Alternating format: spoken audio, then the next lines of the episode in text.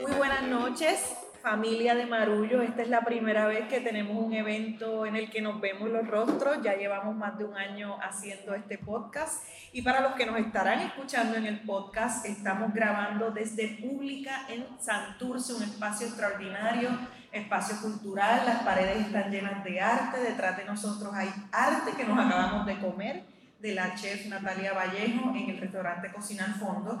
Y estamos aquí en la primera presentación de nuestro libro Somos Más, Crónicas del Verano del 19. Es Ana Teresa Toro quien les habla y les saluda. Y estamos súper felices, agradecidos de que hayan venido bajo la lluvia un miércoles de semana laboral a las 8 de la noche y todas las anteriores aquí, pero definitivamente si están aquí es porque les mueve eh, el mismo gusano que a nosotros, ese gusanito de de querer tener un mejor país, de querer entender las cosas que hemos vivido y, honramos mucho su presencia y, esa fuerza que los, que los trajo hasta aquí hoy. Eh, me acompañan, por supuesto, mis, mis cuates favoritos, Pedro Reina y Silverio Pérez. Saludos. Contentísimo de estar aquí. Muy bien, bueno, y hoy como estamos para presentar el libro, y los libros, las presentaciones de libros son como unos ritos esto, que, nos, que nos gustan mucho, como las graduaciones, los bautizos, fiestas, fiestas patrias. Eh, tenemos aquí el lujo de contar con uno de nuestros, yo creo que es nuestro presentador favorito. Las presentaciones de Manolo son un espectáculo, eh, son casi como ir a misa, pero eh, con algunas variaciones. Manolo tiene una capacidad de, de, leer al país y de leernos a nosotros y de leer a otros de sus amigos que, que es extraordinaria. Y pues, yo creo que nos vamos a dar un banquete escuchando sus comentarios. Esto, encontraremos aciertos y desaciertos en, en este proyecto. Así que quiero presentarles al escritor Manolo Núñez Negrón. Recientemente acaba de publicar el libro Burundanga Express que los invito a todos que, a que lo consigan en, en, cualquier librería. Y Manolo pues, nos va a ofrecer la generosidad de la presentación. Él es además quien hace el prólogo del libro, así que sin más preámbulo, Manolo Núñez Negro. Buenas noches. Escucha, yo todos cada vez que presento un libro digo que es la última vez que lo hago. Es cierto. Entonces, no se oye, más o menos. Se escucha. Así de, de sí. frente. Así. Ah, está bien. Eh, buenas noches a todos. Estoy eh, muy contento de estar aquí. Eh, se me hace difícil decirle que no a los amigos que quiero, pero se me hace más difícil decirle que no a los amigos que respeto. así que es un lujo poder acompañarles y haber hecho el viaje desde Bucolia, esto es del oeste del país, hasta Santurce. La gente piensa que después de Dorado no es Puerto Rico, pero es Puerto Rico muy interesante. Eh, estaba contando que cada vez que presento un libro digo que es el último porque yo soy más tiempo para escribir mis cosas, pero se me hace muy complicado decirle que no los amigos de los trabajos que respeto. Así que intentaré ser breve, eh, porque el libro, pues, aparte de que escribí el prólogo, me ha gustado mucho y creo que es una aportación importante a lo que ha sucedido en Puerto Rico.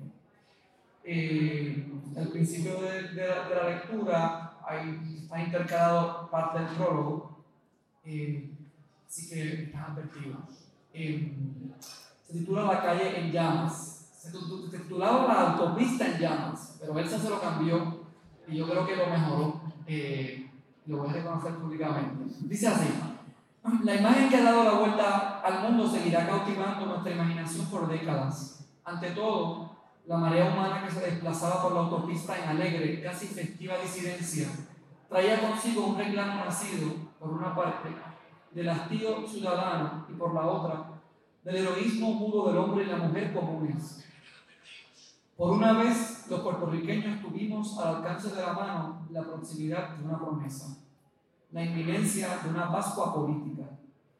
No se debe en justicia hablar de una revelación colectiva, de un destino súbitamente descubierto por las masas, sino de una inevitable toma de conciencia civil.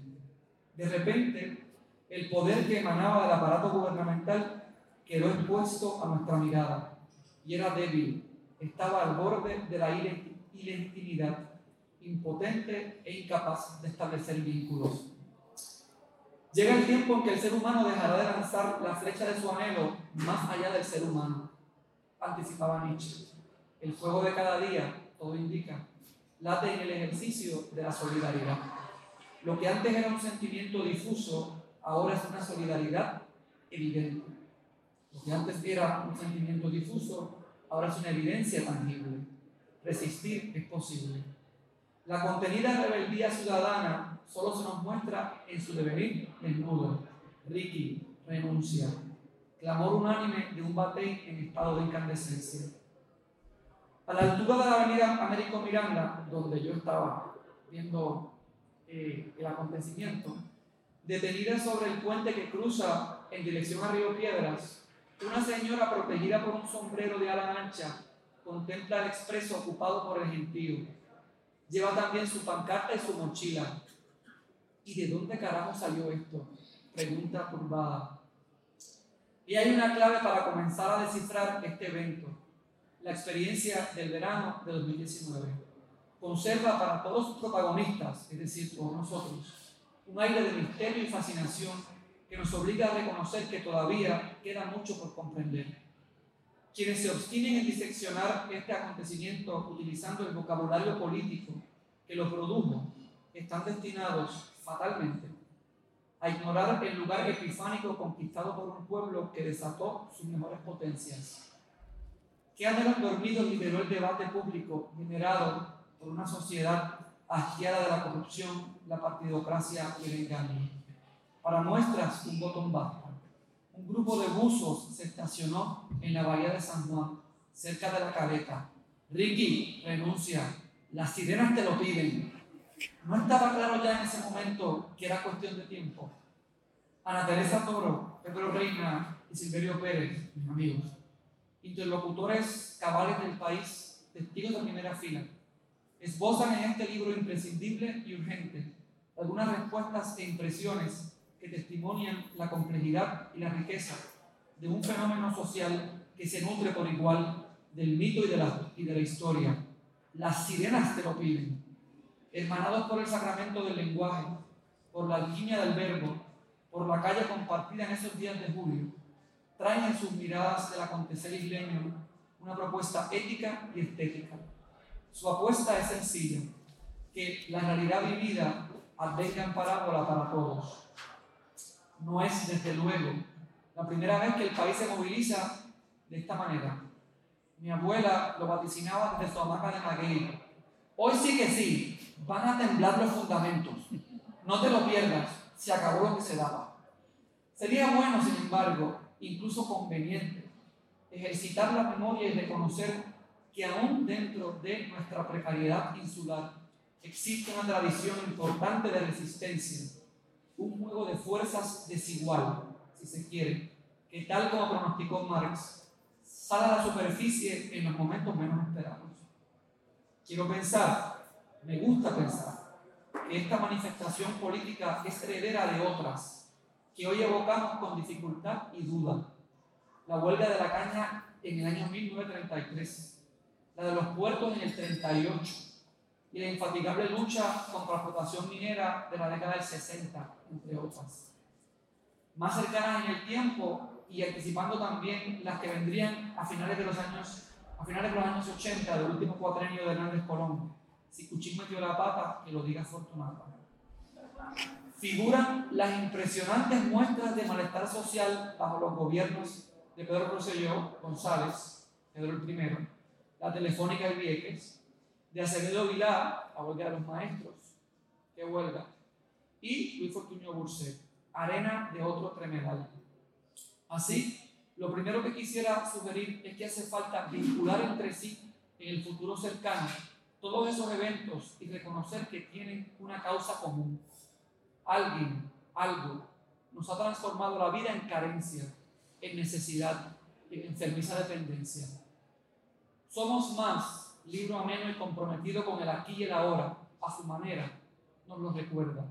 Lo que está en juego en la política es precisamente la calidad de vida, la posibilidad de una socialización más humana y justa, la realización de los sueños individuales y colectivos. En la pluma de Silverio, de Pedro y Ana Teresa vibra todavía el fervor de esas jornadas intensas. Al leerlos se tiene la impresión, nada pasajera, de que la felicidad es subversiva solo cuando se vuelve colectiva. La rima incidental. Eso es lo que nos hace falta, una genealogía de la felicidad subversiva, de la resistencia feliz, una reactivación de las energías civiles, una puesta al día de la indignación, del furor y la rabia. Blas de Otero pedía en otro tiempo la paz y la palabra. Silverio, Pedro y Ana Teresa piden, por el contrario y por el momento, solo las palabras, la oportunidad de cuestionar los límites de nuestra imaginación moral. En su ensayo 942 días, Silverio hace un recuento minucioso del gobierno de Ricardo Rosello, intercalando datos e información que nos permiten informarnos un cuadro más amplio del fenómeno, para así entender por qué la historia queda escrita de formas insospechadas, cito, por sus propios protagonistas. Apunten. La ironía es personaje fundamental de toda trama que se aprecia. Esto es, Silverio reconoce que julio de 2019 fue el producto de algo mucho más complejo y grande que un chat que se ha filtrado en un momento inoportuno. Enjundioso y didáctico, organiza el contexto, recrea las condiciones que hicieron posible el despliegue de ese resentimiento nacional y vuelve legible el acontecer, las fricciones de un periodo de nuestra historia reciente. Con Heidegger parece querer recordarnos que la historicidad del individuo es la esencia del ser y lo logra.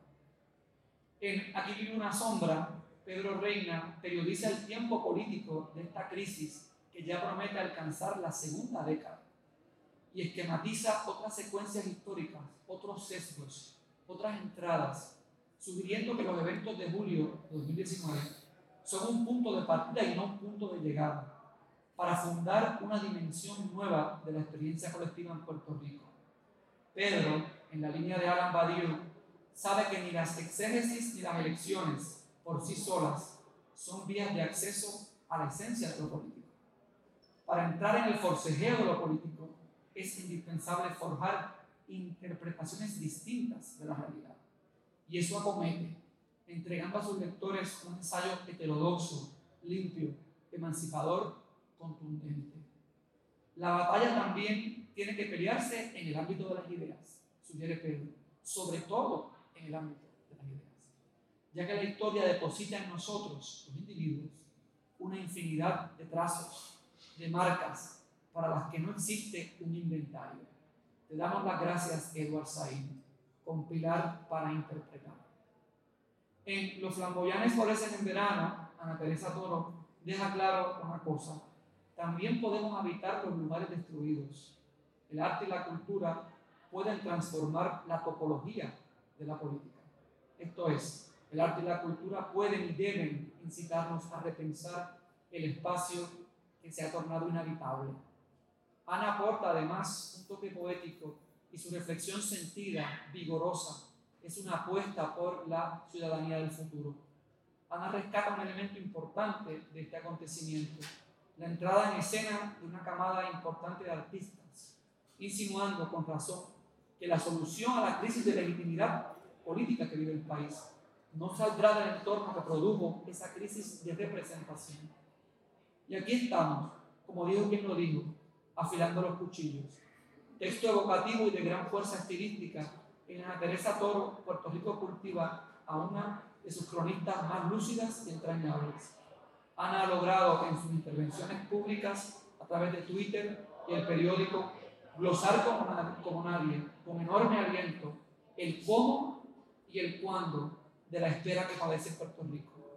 ¿Cuál es entonces la expectativa que compartimos? Muy sencillo, sugiere Ana, la eclosión de un poco de densidad ética en el discurso público, la permanencia de la virtus in hoc saeculo, perdón en el latín, eh, de la virtud en el siglo presente, la conquista de la madurez política. Es decir, la sobrevivencia de la virtud pública aplicada a este difícil cual. Un aspecto adicional que es preciso subrayar El verano de 2019 se desencadenó por una filtración de una conversación cibernética. El resto es historia. O en palabras latinas, natura vulnerada. No pasemos por alto que en el centro de este evento, el punto problemático inicial ha sido el uso y el abuso del lenguaje, el desprecio con el que se trató el lenguaje mismo y desde el lenguaje a un grupo de ciudadanos. Cualquier discusión a fondo de esta experiencia requiere reconocer que la facultad humana de producir sentidos puede tener amplias repercusiones políticas. Pero quienes perecen por la palabra también pueden sobrevivir por ella. Y aquí está este volumen vigilante y honesto, francamente alegre, para depurar ese lenguaje nuestro, largamente denostado por los políticos. Enhorabuena.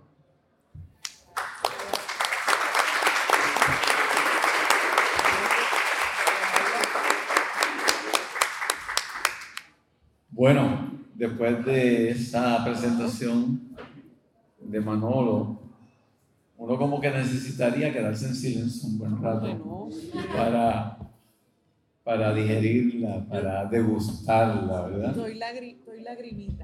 estoy lagrimita. Este, creo que habíamos pensado que a lo mejor este, podíamos compartir unas preguntas sobre el proceso de cómo había transcurrido esta creación del libro y estamos abiertos para que Manolo nos interrogue, no como el abogado de San Sebastián, que, puede, que puede ser sumamente agresivo, sino con, con posiblemente leyendo esas preguntas que algunos muchos de los que están aquí presentes se harían. Yo tengo una pregunta porque tengo una confesión primero que nada. Eh, a mí me tomó por sorpresa eh, lo que pasó en el verano.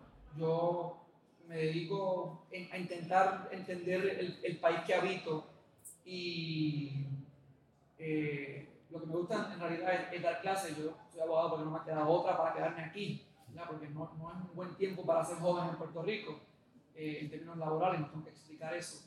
Pero no vi venir ese acontecimiento. Uso el término acontecimiento en el sentido filosófico porque ahí se estaban moviendo muchas cosas que yo creo que todavía el país no ha digerido oportunamente. Y es justo que tarde más tiempo en ir floreciendo, en ir saliendo a flote, eh, dónde eso va, ¿verdad?, a articularse en el futuro. Y de San Sebastián, donde estaba, y de la Guadilla, y el día que vine la marcha, eh, yo no entendía, no, no encontraba palabras para explicar lo que estaba pasando. Y un poco, quizás, un poco arrogantemente, me decía a mí mismo y a, mis amigos, no vi venir esto, no lo vi venir. Y yo me dedico a, leer política todo el tiempo, estoy muy al día de lo que pasa. Entonces fue muy útil leer las intervenciones en Twitter de Ana Teresa, estuvo muy activa, de Silverio y de Pedro. Y la primera pregunta iría dirigida a la transición de, eh, que siempre intervenían con grandísima lucidez, con mucha emotividad en el caso de los tres. Se sentía que eh, yo que lo leía que estaba la piel, pues, estaba el cuerpo, con una frase muy, argentina, pongo el cuerpo, estaban poniendo algo más allá de las ideas, los sentimientos. Entonces me, interesa oírlo reflexionar sobre el tránsito de el Twitter al libro. ¿Cómo que se hace, verdad? Esa, esa, ese intervenir en el aquí y en el ahora, que es menos ponderado, a reunir en un texto eh, las ideas sobre este, este evento. Eh, ok. Eh, es una transición eh, difícil.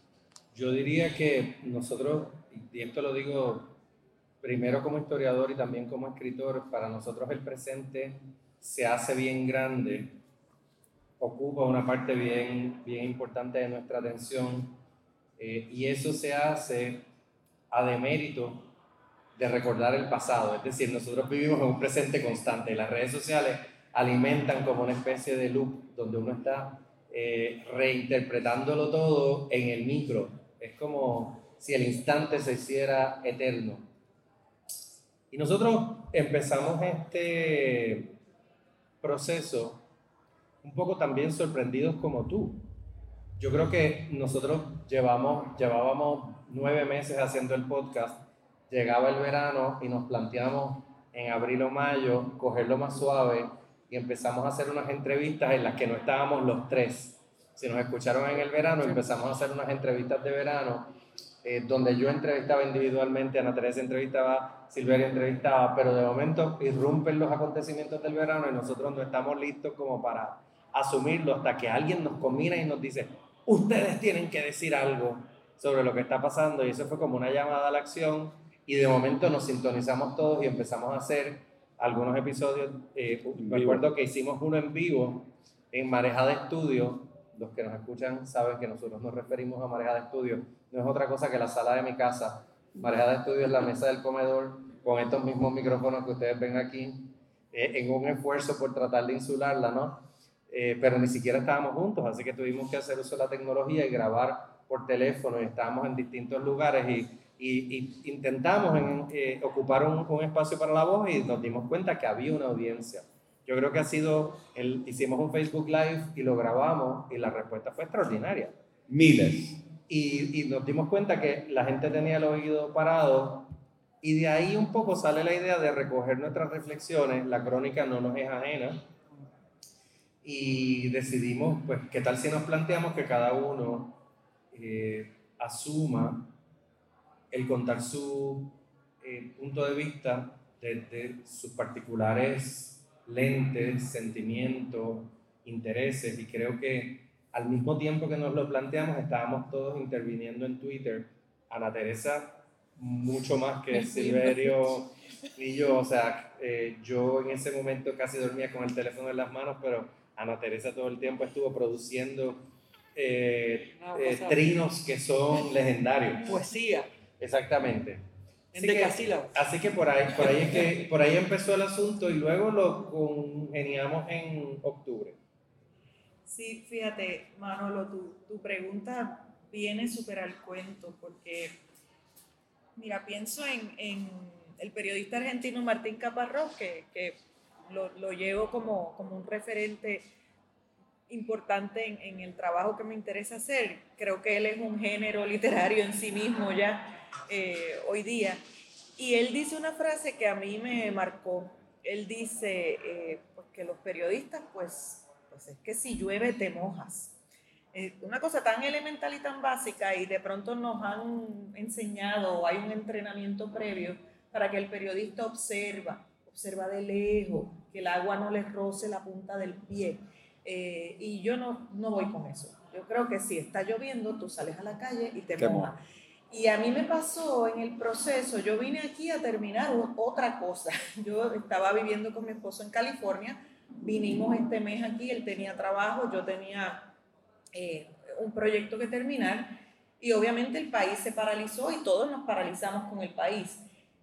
Y creo que por un lado, eh, sí, el nivel de intensidad del proceso a lo mejor no lo vimos venir, pero lo, lo ayudamos a armar, porque con cada persona que no se quedó quieta en la casa, con cada persona que no podía concentrarse en el trabajo, con cada persona que no paró de hablar de esto, hablar de esto todo el tiempo, a cada minuto, a cada hora, fue bien importante. Por eso me emociona mucho la, la, el, el, valor que le das a la palabra en el proceso, porque el hecho de que no nos callamos la boca y que fueron además un bloque de 800 y pico de páginas llenas de palabras. Todos leímos. Que todos leímos. Lo que incendió este asunto fue bien importante. Y además de eso, eh, a mí me pasó en el proceso, primero que era, era una cosa visceral, estomacal, una inquietud eh, que solo se podía calmar esto manteniéndome en ese hilo. Luego también te das cuenta de que en momentos así todos estamos llamados al servicio desde el área que podamos hacer. Si el servicio es llevar una neverita de agua para los que están protestando, lo que sea, es el servicio.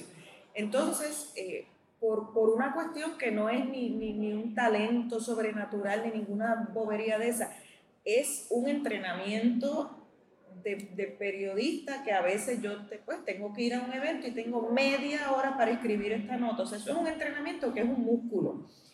Y el servicio que yo podía prestar en ese momento era ejercer ese músculo. Entonces mucha gente extraña me escribía Dios mío, eso era lo que me estaba pasando y yo no lo sabía. Me diste las palabras para nombrar lo que estaba sintiendo. Y una vez tú nombras lo que estás sintiendo, sabes con qué estás bregando. Y yo creo que el ejercicio de nombrar, el ejercicio de, de apalabrar constantemente lo que estaba pasando fue, fue bien importante. Y finalmente, observar dejándote afectar. Yo recuerdo uno de los momentos más emocionantes para mí en el, en el proceso. Hubo muchos momentos emocionantes, pero uno de ellos fue eh, cuando veo entrar la primera caravana del rey Charlie. Cuando yo vi aquello, yo vengo de ahí bonito, me crié con un papá que me llevaba a los enduros. Los que no sepan lo que son los enduros, son unas carreras, eso, unas carreras esto de Fortrag y motoras medio clandestinas. Si llueve es mejor. Uno salía con este pelito lleno de fango a llegar a casa de mami y mami bien poco feliz. Eh, y uno sabe, uno, uno conoce la cultura detrás de los vehículos de dos ruedas. E, es una cultura distinta que no suele involucrarse en los procesos políticos de esa manera. Atada a esa cultura están los caballos, los gallos, los pitbulls y otra lista de animales, algunos exóticos. El bestiario. El bestiario, exacto, nuestro bestiario. No quiere decir que esa cultura es eh, eh, para idolatrarla. O sea, esa, esa cultura tiene su monstruosidad y como feminista me la paso denunciando esa monstruosidad. Lo que pasa es que durante el verano descubrimos que la monstruosidad de nosotros como puertorriqueños, que la tenemos, nuestro lado de maldad lo tenemos, no era similar a la monstruosidad que vimos en ese chat. Cualquiera de nosotros hubiese dicho, ah, hasta ahí, cruzaste la línea. Y cuando yo vi llegar esa caravana, yo dije, anda pa'l carajo. O sea, aquí de verdad se cruzó la línea y se activó eh, una serie de comunidades y de grupos que no se suelen vincular a los procesos políticos, pero les cruzaron la verja. Porque nos cruzaron la verja a todos. Entonces, cuando uno empieza a ver eso, te, te empiezas a dar cuenta de la inminencia del momento. Y eso sí que fue bien emocionante y, y provocó esa resistencia feliz a la que hace referencia y que, y que me, me emociona mucho. A mí me pasó algo bien diferente. Oye, y antes de que se me olvide, quiero agradecer a Naima y a este espacio tan maravilloso eh, el que nos hayan permitido hacer esto aquí. Este espacio que estamos disfrutando es parte de esos esfuerzos de mujeres empresarias que están poniendo sus sentimientos y su esfuerzo a favor de la cultura, del pueblo. Y a mí me parece que esto que estamos viviendo aquí es un momento maravilloso. Gracias, Naima. De verdad, gracias. Y gracias también a David Díaz, ese muchacho que está allí, autor de esta foto espectacular. Gracias por permitirnos que sea la portada de nuestro libro. Pues Manolo, yo luego del libro La vitrina rota había comenzado a recopilar información. A propósito, había terminado el libro en noviembre del 2016, porque ahí entra en efecto la, Junta de Control Fiscal. Y yo sabía que lo próximo que venía en los próximos años iba a ser jugoso, iba a ser saboco. Y yo empecé a recopilar información. Y llegó el momento en que tenía cajas de recortes de periódicos para ese próximo libro que iba a ser el seguimiento a la vitrina rota. Se me rompió la idea en el verano con lo que sucedió y cuando vimos que era necesario eh, apalabrar todo lo que estábamos viviendo, yo me dediqué a hacer décimas y a hacer coplas que ponía en Twitter y donde quiera que me invitaban venía y cantaba una nueva décima poniendo eh, actual lo que estaba sucediendo. Pero ya cuando Elsa y Beba nos, nos retan a que hagamos el libro, vamos a convertir todo eso que están hablando en un libro para que no se nos olvide, yo pensé que entonces lo que ya yo había trabajado en dirección a otro libro iba a ser la base de mi aportación para este. Así que lo que me dediqué fue a mirar minuciosamente todos los recortes de periódico y ver qué puntos conectaban con lo que estaba sucediendo en el verano. Y de ahí salió esa cronología que fue mi, mi aportación al, al, texto. Pero yo creo que más, más que, que lo que nos movió a hacerlo, también se dio, Manolo, lo que se dio en, en todo Puerto Rico, era como que de, todo, de pronto todos éramos cómplices de pronto todos éramos conspiradores y los que tuvimos el arma de la escritura, pues escribimos, y los que tenían en la mano una cámara, pues fotografiaron, y los que pudieron convocar por las redes sociales, porque han llegado a ese nivel de convocatoria, convocaron. Y fuimos testigos de algo que yo honestamente pensé que no iba a haber en, en mi vida. Y tuve el privilegio de verlo, y no solamente de verlo, sino de estar convencido de que veremos muchas otras cosas más. Es, curioso lo que, lo que menciona eh, Ana, y, yo confieso que los primeros días yo como que pasé con ficha, dije, esto, esto es un reguero, este, ya, ya un poco cansado, ¿verdad? Yo decía, pero ¿qué esto? Y salí un día a botar la basura allá en Aguadilla y una vecina me miró botando la basura, coincidimos y me dijo, están sitiados. Y se fue. ¡Qué bueno! entendí que lo que estaba pasando era algo distinto y que era preciso eh, tratar de explicarlo renovando el vocabulario político. Eso es extremadamente difícil. Yo, eh, mi abuela, cuando vio la caravana del rey Charles, abuela alemana, dijo,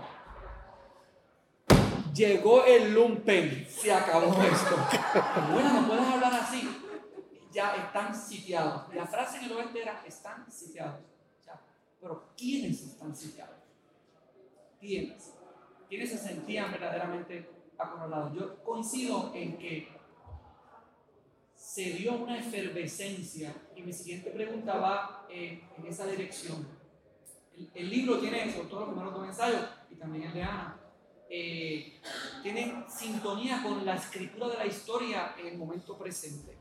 Cómo escribir la historia usando un vocabulario distinto en ese periodo de agitación y de efervescencia social del que éramos todos partes. ¿Tomaron eso en consideración? ¿No lo tomaron en consideración? Yo creo que no había un afán de totalidad. Yo creo que eh, el, el, presente nos rebasa, es mucho lo que sucede y uno escoge, ¿no? Yo creo que lo que quisimos fue dejar un pequeño testimonio de cómo lo veíamos, que fuera inteligible para alguien que no lo hubiera vivido como lo vivimos nosotros, ¿no? Con la misma intensidad. Alguien, ¿verdad? Les doy un ejemplo que, que ustedes van a tener cuando lean el libro, lo van a entender. Silverio hace una cronología yo entendía que había que hacer una cronología en el proceso de negociar que escribe quién. Yo decía, la escribes tú, la escribo yo. Eh, y yo entendía la cronología como una tabla, algo bien puntual. Pero Silverio insistía y decía, yo, yo, yo quiero hacer la cronología, déjame hacer la cronología. Y cuando yo leo el escrito de Silverio me doy cuenta que es una cronología bastante exhaustiva, pero cuyo lente es mucho más amplio de lo que yo hubiese pensado. Silverio se va a principios de año, prácticamente a finales del 2018, y comienza a anotar una serie de eventos y de noticias que no estaban en mi conciencia. De tal manera que cuando yo los leo digo, ah, ¿verdad? Mira, uh, qué, qué, chévere que guardé ese recorte. Y de hecho un día llegó y nos regaló a nosotros unos recortes de periódico porque el hombre como yo es un tecato de la prensa hardcore, ¿verdad? Yo, yo, vengo de, papel. De, papel, exacto, del que eh, y, del que recorta, ¿no? Ya, ya, yo he perdido un poco el hábito de recortar, pero, pero el, el día que me muera van a encontrar estivas y estivas de papel de periódico. Pero nos, nos entregó a los dos, nos dijo, mira, guardé estas cositas que ustedes escribieron. Y me di cuenta que en efecto, yo, yo que sentía como historiador una responsabilidad particular, Silverio había cumplido maravillosamente con la tarea de entregarnos el marco, el marco de los acontecimientos y acontecimientos que no eran directamente vinculados a lo que ocurrió a partir del chat, sino a un contexto de malestar y, de cosas que estaban sucediendo. Así que si yo que estuve metido allí y negocié con los dos amigos y colegas aquí el, contenido del libro, sentí que había cosas allí que yo no había pensado, imagínate, alguien que no estuvo aquí, alguien que, que, no prestó atención y que va dentro de cinco años a preguntarse, ¿qué fue lo que pasó allí? ¿no? Así que yo creo que en ese afán de no ser totalitario eh, y, totalizadores, eh, lo que quisimos es dejar un pedacito de ese bizcocho para que alguien como tú que en el oeste a lo mejor estaba, pueda venir en un momento y decir, déjame meterle el tenedor a esto. Mira, yo quería decir algo relacionado con eso de uno mirar el, el presente inmediato pasado. Cuando yo empiezo a hacer esa cronología y a tratar de unir los puntos que me parecían importantes, me doy cuenta que eso inédito que ocurrió en el verano era también producto de una serie de cosas inéditas que nunca habían pasado. Y yo anoté algunas, ahorita cuando estábamos en la mesa, eh, empecé a anotar lo que ya yo había descubierto y que a mí me había asombrado. Estábamos en un periodo que nunca había ocurrido en Puerto Rico de una Junta de Control Fiscal que tenía control de todo. Eso no había ocurrido antes. No había ocurrido la inexperiencia de un gobernante a un nivel tan evidente como la gobernación de Ricky Rosselló. Había habido a lo mejor personas eh, que a lo mejor no estaban preparadas, pero en términos de inexperiencia y de madurez, en total nunca había pasado. Nunca nos habían pasado dos tormentas devastadoras como María.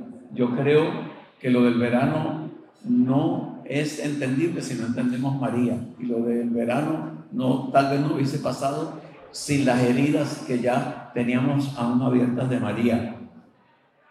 Nunca antes el pueblo puertorriqueño se había encontrado con la ineficiencia de las agencias federales Siempre existía de que los federales era perfecto y lo hacían bien. Ineficiencia intencional de los federales. Y entonces nunca nos habíamos encontrado también con la intención obvia declarada de un presidente de ofender y de discriminarnos. Nunca antes en Puerto Rico seis o siete funcionarios habían ganado salarios astronómicos como aquel que pretendía ganarse 750 mil más bonos en la Autoridad de Energía Eléctrica, los 625 mil de la Yaresco, los 450 mil de Higgins, los 250 mil de Pesquera en un país quebrado. Entonces yo me di cuenta que eran puntos que se le agregaban a esa herida, las renuncias en el gabinete que llovían a montón por chavo, los contratos multimillonarios que se daban a empresas de, de agencias publicitarias, etc. Y después viene el chat. Pero es que todo esto antes había abonado a una vida inédita que estábamos viviendo y que como las cosas en el momento uno no las aquilata, yo no me había dado cuenta hasta que no hago esa cronología de que había sido inédito todo lo que habíamos vivido, por lo tanto la respuesta a eso también tenía que ser inédita. Sí, también, también ocurre que, que bueno, el título del libro responde un poco a eso. Yo creo que se creó en ese momento rápidamente un ellos y un nosotros. Los que somos más, eh, que pertenecemos a todo el espectro de diversidad ideológica, eh, con todas nuestras diferencias, pero ese somos más es un somos más que tiene una cosa en común, que es que se sabe que es dueño de la casa. El otro día estaba en una actividad con periodistas eh, de, distintas, de distintos países, muchos de ellos estadounidenses, eh, y dentro de las conversaciones que estábamos teniendo, alguien me dice, es tan curioso porque en los Estados Unidos no acaba de ocurrir algo similar a lo que ustedes vivieron o a lo que se vivió, eh, se está viviendo en Chile, Ecuador, y, siguieron mencionando Hong Kong, lo que estamos viendo alrededor del mundo. Y nos quedamos pensando allí en voz alta y de pronto un poco era, era natural entender que cuando hay sociedades que tienen heridas tan abiertas, como es el caso de los Estados Unidos con la herida abierta de la casa, eh, no hay una conciencia colectiva de que esa casa nos pertenece. Eh, no vamos a salir a la calle a defender aquello que no sentimos nuestro. Eh, esa es una de múltiples hipótesis, pero en el caso de Puerto Rico, definitivamente tenemos 20.000 diferencias. Podemos hablar no solamente de un déficit, sino quizás de un ensayo de la democracia. Nos podemos cuestionar muchas cosas respecto a nuestro libre ejercicio de la democracia. Podemos decir que no la hay incluso, pero lo que sí tenemos es una cultura democrática, una cultura y una conciencia de propiedad. Todos sabemos que esa fortaleza es mía, es de Pedro, es suya, es de todo el mundo. Eh, entonces, esa conciencia crea una fuerza colectiva que puede trascender esto, las diferencias.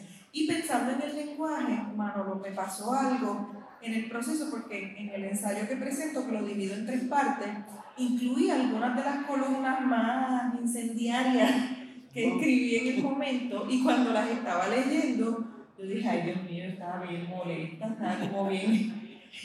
Me debía haber, tú sabes, como que me debía haber tomado un calmante o algo, porque esa muchacha estaba muy brava.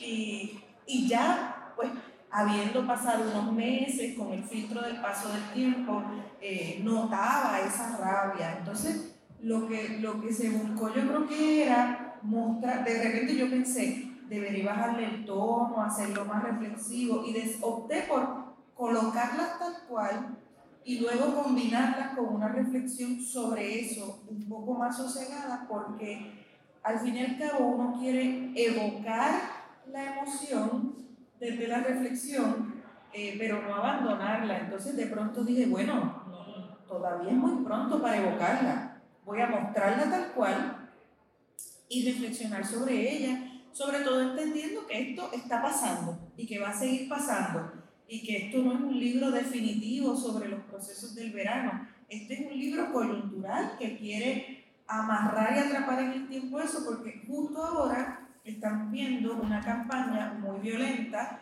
de restarle valor a esa gesta ciudadana. Entonces, con este libro no estamos diciendo aquí cambió todo para siempre, se resolvió, porque sabemos que no es así. Lo vemos todos los días en las noticias, lo vemos no en las noticias, en nuestra vida cotidiana, en la certeza de que nuestra situación no es mejor que la de ayer, en la conciencia de que, de que es la primera generación eh, cuyos hijos no van a estar en mejores condiciones que sus padres. Eso no pasaba en Puerto Rico hace mucho tiempo. Eh, pero a la misma vez, eh, no, no, se trata de decir que todo está resuelto, pero a la misma vez hay que reconocer una gesta ciudadana digna, una voluntad de consenso importante y un momento de una madurez política como la que explicaba Manolo, a la que a la que tuvimos acceso. Entonces, todo esto que nos quieren hacer pensar de que eso fue una pataleta de verano y ya, eh, pues este libro está contra esa idea, porque no es que se resolvió, pero no fue una cosa pequeña, porque no podemos desaprender lo que aprendimos. Ya nosotros vimos lo que pasaba en el cuarto oscuro de, del poder, entramos, nos paseamos por 800 y pico de páginas allí eh, que me acuerdo el día que salieron publicadas, ese sábado, yo me desperté y estuve desde las 7 de la mañana hasta las 11 pegada en la computadora leyendo aquello, entonces me bajaban las gotas de sudor, lloraba de rabia, era, era, una, era una cosa, porque, y ese fue un, un tuit que, que, que, tuvo mucho, mucho movimiento, porque de verdad, este país, ustedes lavaron toallas a mano, eso está bien difícil. Yo no sé quién lavó toallas a mano aquí, pero yo la lavé y eso, eso secar toallas a mano, el Señor reprenda. Pero bueno, esto, este país talló tabla. No, no, o sea, enterramos los muertos en el patio de atrás con las manos. Aquí, aquí se pasaron cosas bien fuertes y los reporteros íbamos a entrevistar a la gente, la gente que peor estaba y te decían, ay bendito, es que ese muchacho gobernador, él hace lo que puede, ay Dios mío, él hace lo que puede. O sea, la gente aguantó, se mordió la lengua, se mordió los labios, naturalmente esto iba a salir desde la mismísima tripa. Entonces, eso no es pequeño y no podemos permitir que nos bajen la energía diciendo que aquí no ha pasado nada, pasó algo. Y, y, este libro documenta que pasó y este libro lo que quiere es alzar la mano y decir, pasó. ¿Qué vamos a hacer con esto? No lo sabemos. Es un animal social nuevo y es un bebé. No tiene nombre, está suelto, es torpe. Vamos a cometer errores en este proceso. Vamos a tener espacios de retroceso quién sabe lo que pasa en las próximas elecciones, pero existe ese animal social y, nadie lo va a parar, o por lo menos esa es mi esperanza. Yo añadiría eh, a todo lo que han dicho, para hacer una, no sé cuántas preguntas más tenemos, no quiero extender mucho más, no sé si hay preguntas también en el público, pero eh, para un poco resumir lo que, lo que nos han planteado, podríamos coincidir en que cada administración de gobierno, seguramente desde Acevedo Vila para acá, ha sido cada una peor que la otra. Eh, por una razón muy sencilla, eh, yo, trabajé en una de ellas, aunque en the interest of full disclosure, eh, gobiernos americanos, eh, por la sencilla razón de que, de que la economía del país está, en una, está en una espiral descendente a la que todavía no le vemos el fin. y eso es lo cierto. Eso ha traído como consecuencia que se precarice todo. Y eso ha traído como consecuencia la erosión de los partidos políticos tradicionales. No, hay manera de que la economía esté en un estado de franca moribundia eh, y que los partidos y las instituciones todas no se vean afectadas. yo creo que en ese sentido, eh, que se hayan erosionado los fundamentos políticos de ciertas legitimidades o de ciertos consensos establecidos, eh, ha sido un, salto positivo.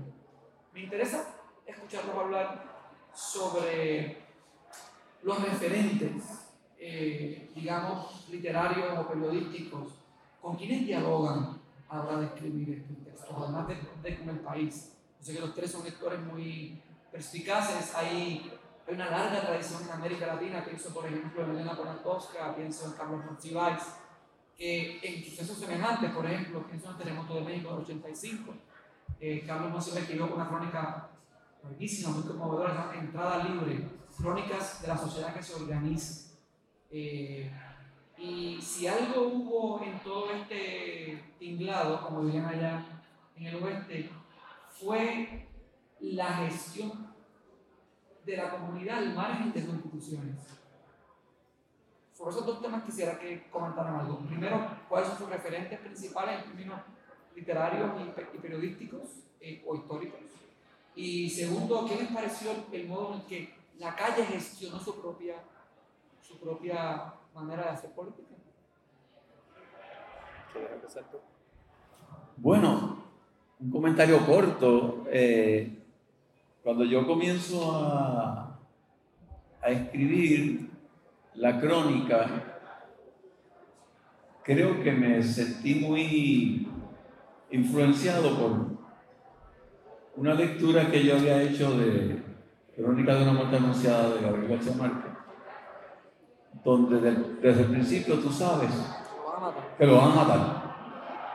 Y entonces yo quise llevar ese conteo que hay en la cronología de faltan tantos días, tantos meses, él estaba declarando esto y no sabía que en 360 y pico de días iba a pasar tal cosa, en cierta forma me movía esa crónica de la muerte anunciada. La fatalidad. La fatalidad, lo inevitable de lo que iba a suceder. A mí eso me movió mucho y traté de mantener ese tono a través de la cronología. Con respecto a la otra pregunta, a mí me tocó y me llamó la atención las cacerolas. Porque eso es tan de la casa, eso es tan del hogar, eso es tan de la intimidad de un hogar. Y que se convierte en un alma para la protesta. Y aquella muchacha que se mantuvo ahí con su cacerola de gran, cacerola power. Entonces eso era un fenómeno que se había dado en Latinoamérica, muy latinoamericano, y que nosotros nunca habíamos incorporado. Y yo dije, Puerto Rico se está insertando en este momento en esa corriente de, de la protesta curiosa, combativa, íntima, que hemos admirado en otros pueblos. Y qué interesante que de pronto esa protesta puertorriqueña se convirtió en algo que de pronto vas a España y te dicen, ah, qué bien, cuánto los admiro, cosas que antes nunca decían de los puertorriqueños.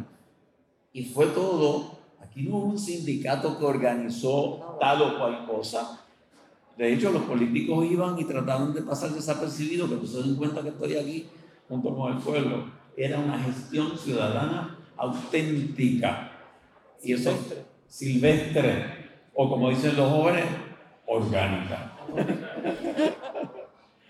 Eh, mis referentes son bastante obvios. Yo me, me, llevo desde el 2008 viajando a Colombia eh, a tomar talleres, esto, a participar de foros, de congresos, de cuánta cosa, eh, con la Fundación Gabo, que se llama así ahora, antes era la Fundación para el Nuevo Periodismo Iberoamericano, que ya es en sí misma una escuela de pensamiento una escuela de trabajo y, tiene, tiene varias vertientes, pero para mí la más importante es que le apuestan a la subjetividad eh, y, la subjetividad en el periodista como una gran fortaleza eh, a la hora de narrar. Y yo creo que en tiempos tan ruidosos, donde tenemos tanta información dispersa, eh, una, ellos le llaman periodismo de autor, periodismo narrativo, ese periodismo que pasa al frente, toma postura y dice, mira, ¿sabes qué? Yo te voy a escribir desde este lugar en el mundo, escribir desde que soy mujer,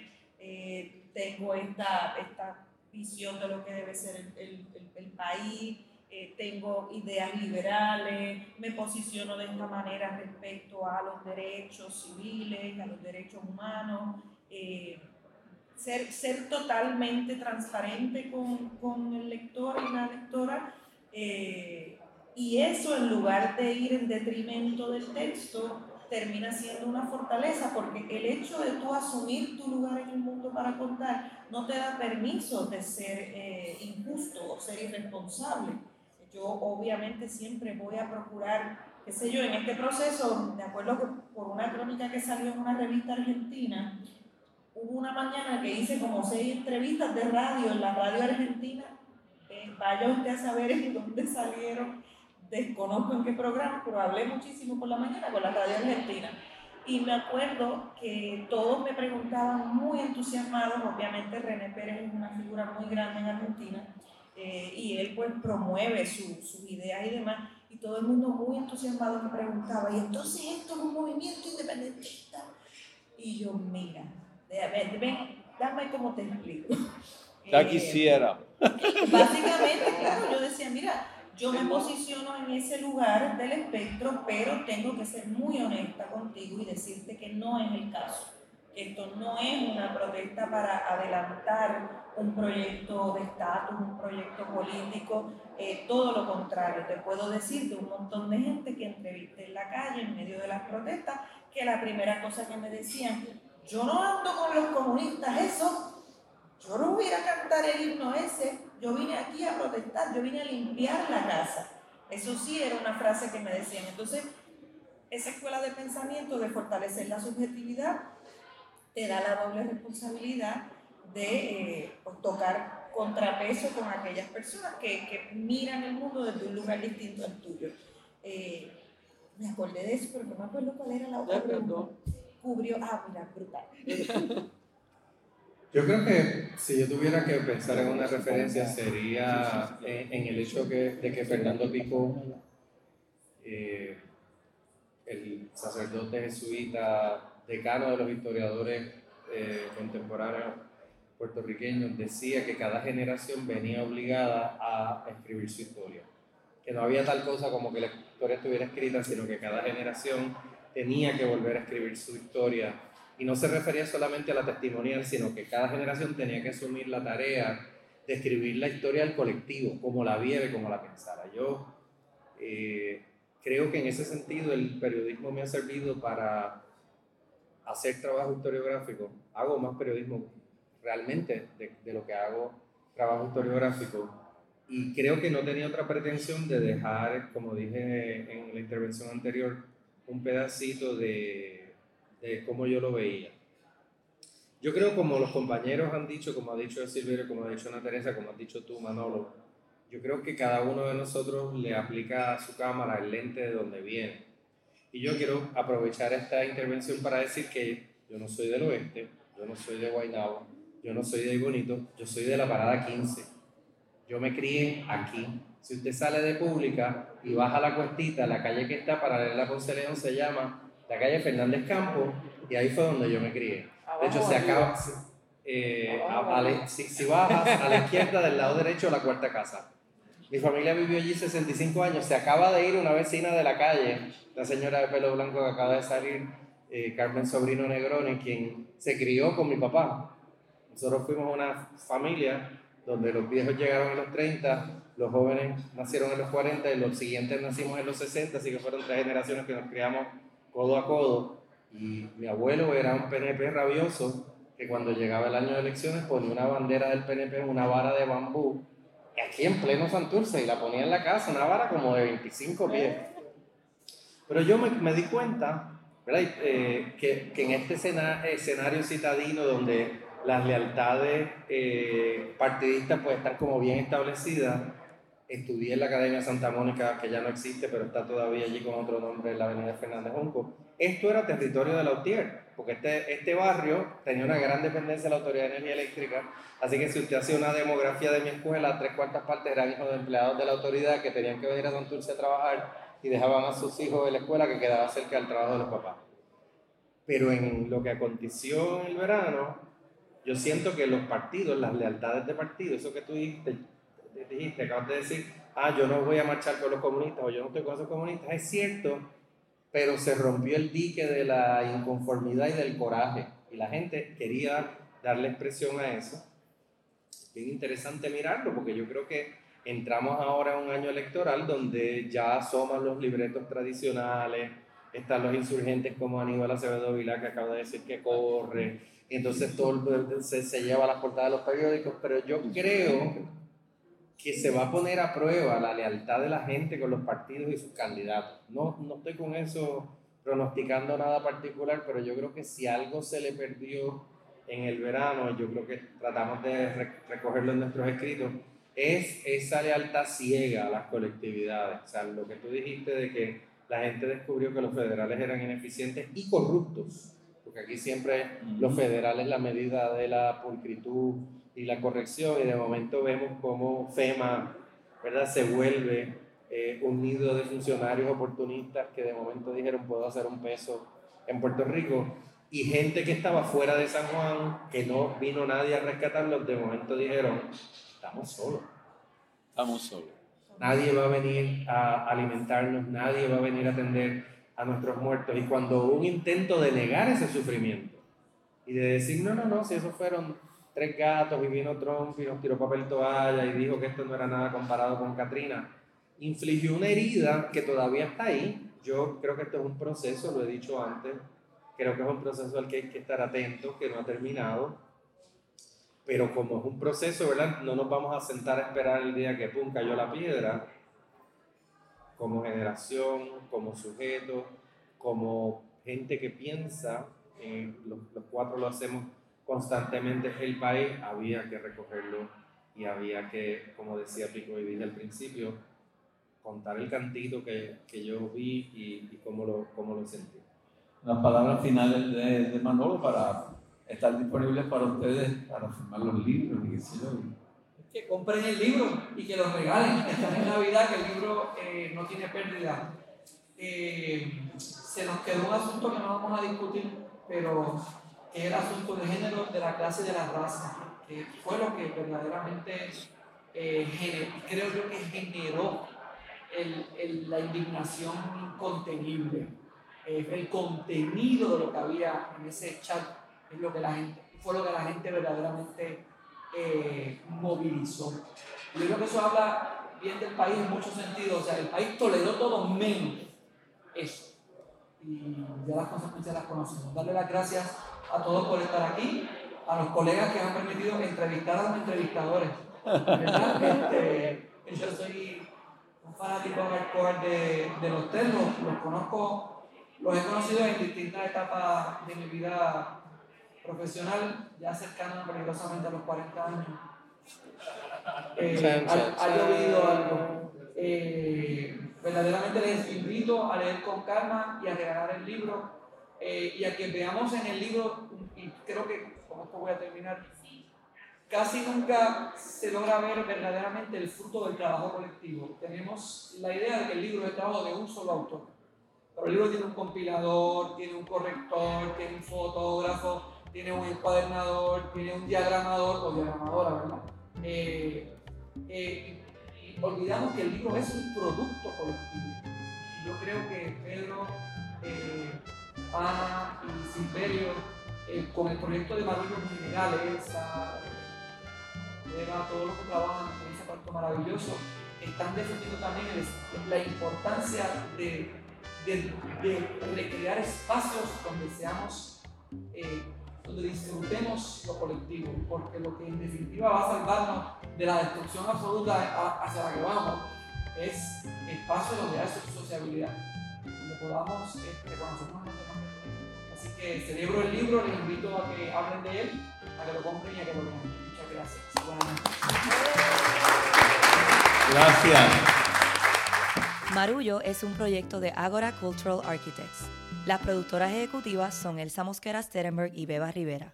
La gerente de desarrollo y contenido es Ángela Marí Sánchez. El diseño gráfico es de Lidimaria Ponte Tañón, la fotografía es de Javier del Valle, la música original de Guarionex Morales Matos y la locutora es Fabiola Méndez.